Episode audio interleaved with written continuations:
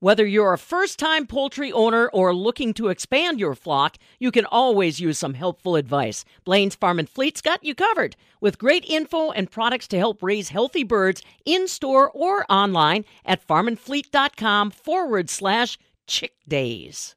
TJ Curtis is along with us. He is a member of the Saddle Butte Ag Group that's helping us to bring you fishers and farmers neighbor to neighbor today. And he is in Blooming Prairie, Minnesota himself, covering a lot of territory around the upper Midwest. TJ, this is a perfect time to talk to you. I visit with uh, John Schurder down in Hannibal, Missouri, six inches in a day. Then another incident not too far after that, another three inches, and singing the praises of cover crops. Then swing geography and talk about what's happening in the upper Midwest where there's no rain. How do cover crops respond in those situations?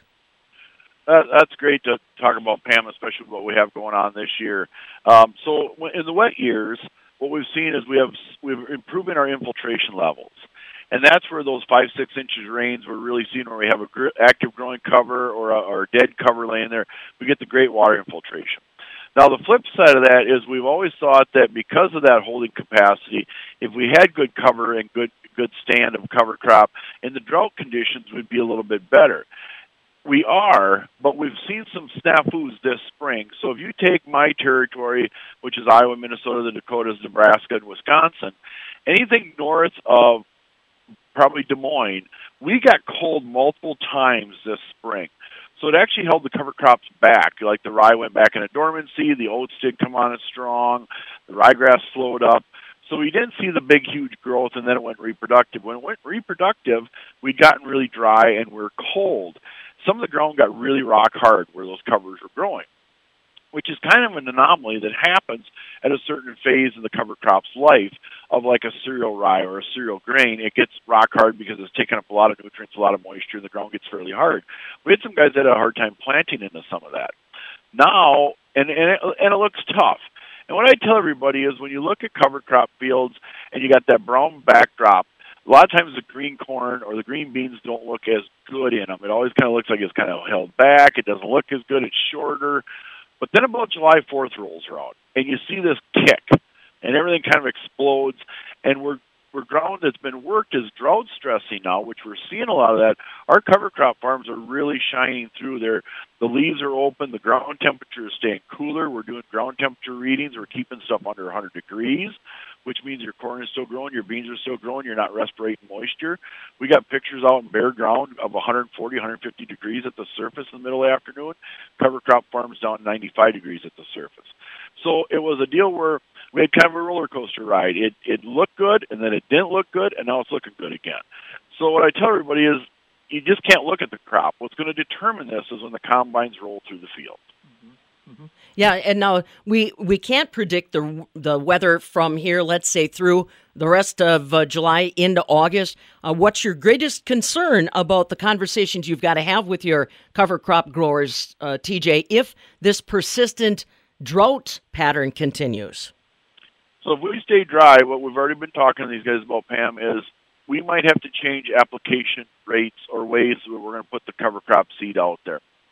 So we're starting to look at doing a couple different scenarios. One in beans going to corn is going in at leaf drop or right before leaf drop like we normally do, but we might tweak the species around and go with a higher legume, lower brassica mix and leave the grass out for right now. Come back in and drill the grass. And the reason we're talking about doing that is a little bit of dew and the leaf drop. We're hoping to get those small seeds established, get them rooting down the ground, get them there so they're there before the cereals get put in, like the winter trit, the winter rye, oats, whatever we might use, barley. If it just stays bone dry, you know, you look at aerial application, you look at a ground rig going through there, we might have to put more stuff in the ground. Everything that we drilled last year, looked terrific because we put it in the ground. Either it germinated because there was some moisture there, or it just laid there dormant until it got moisture and then it germinated and came up. So we're having a lot of conversations of Plan A, plan B, plan C, and possibly plan D.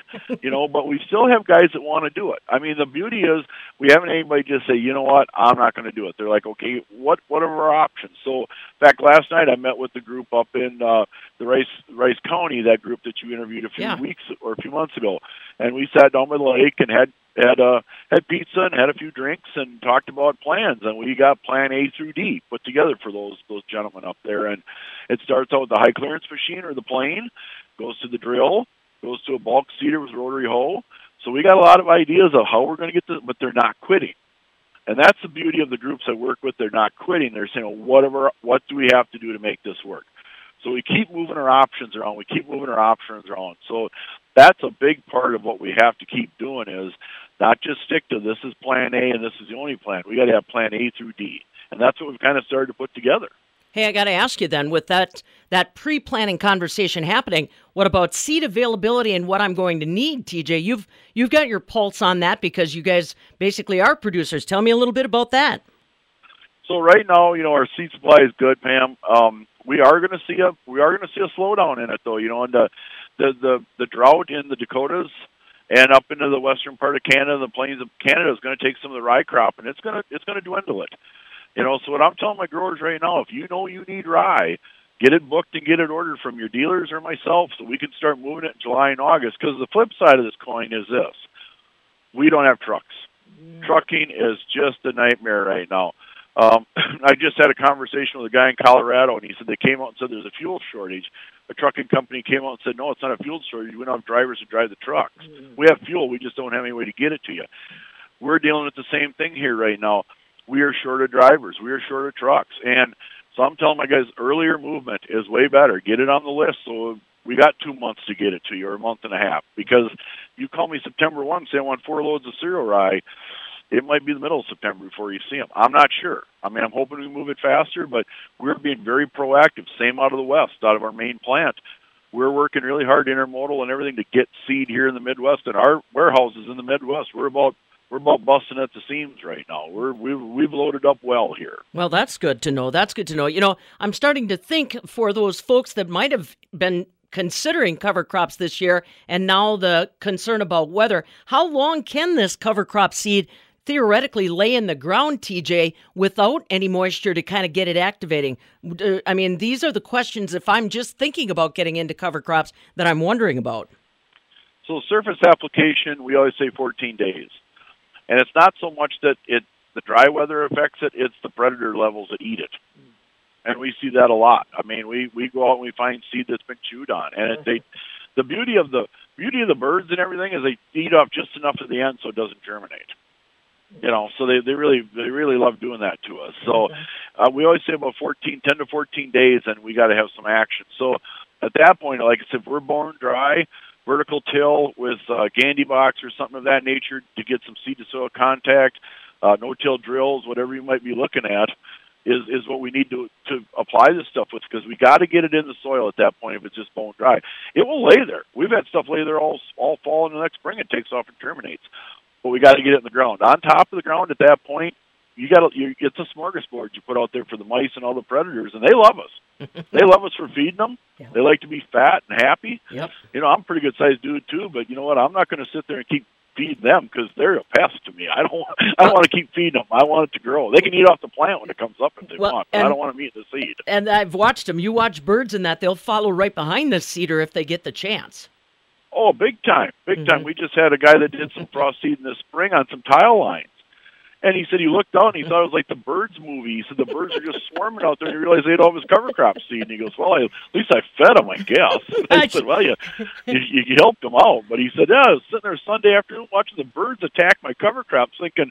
What do I do? I can't stop them. Yeah, I, I hear you. TJ Curtis along with us. He is with uh, Saddle Butte Ag, again, a great partner with us for the Fishers and Farmers program. Find them online. Just Google Saddle Butte uh, Bioforge, and they'll be happy to help you out answering some of these questions because that really is the boots on the ground approach that TJ takes with all of his clients. And uh, anything as far as field demonstrations or items that are coming up, TJ, that will help people get their eyes on a project that helps them understand what you're telling us? I mean, a year ago, we couldn't have even thought about it, but this year it sounds like there's a few more of those events happening. Yep, so we're going to have a soil health school in southern Minnesota. If you Google the uh, soil health, uh, uh, Minnesota Soil Health group. You can find it. We have a group or a project going down in Austin in September. It'll be a two-day school.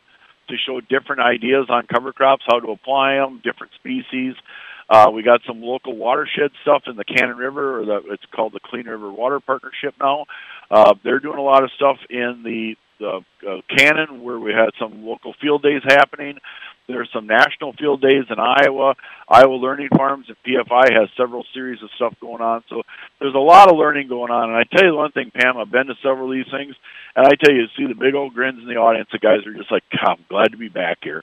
You know, everybody liked the virtual. It got us through but everybody just is glad to be sitting around the table, cup of coffee in front of them with their, you know, kind of just with their peer group, just visiting and and talking and feeling this kind of normal again, and feel that we're accomplishing something. So, you know, I tell everybody, let's get back out and, and be safe.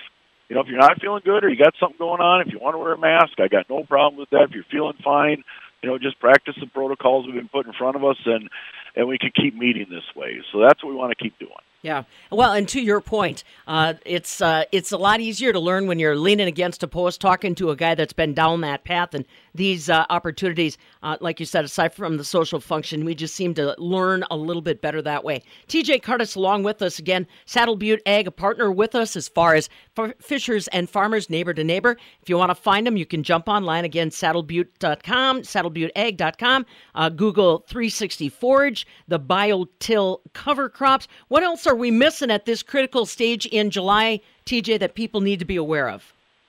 We just need to start talking about what you want to do, Pam. Let get out and talk to your dealers. Call me, call one of my other reps. Let's start getting stuff lined up because, you know, this weekend's the Fourth of July, and I'm very proud to be an American. Getting a little emotional here. Very proud to be an American and be able to be here to do this.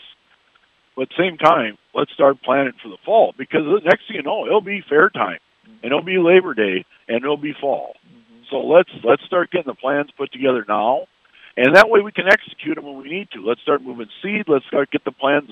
Get out, meet with your dealers, give me a call, give my other reps, Brian Whelan, Ron Eltoff, Wade Culver, call the office. I just had two people call out there, and they gave me the number, and I talked to them yesterday from Wisconsin. So just give us a call and let's start putting some plans together. Like I said, that group I met with last night, we got plan A through D, and we'll execute one of them. We just don't know which one it's yet, but we got to get plans on the books so we know what we're doing.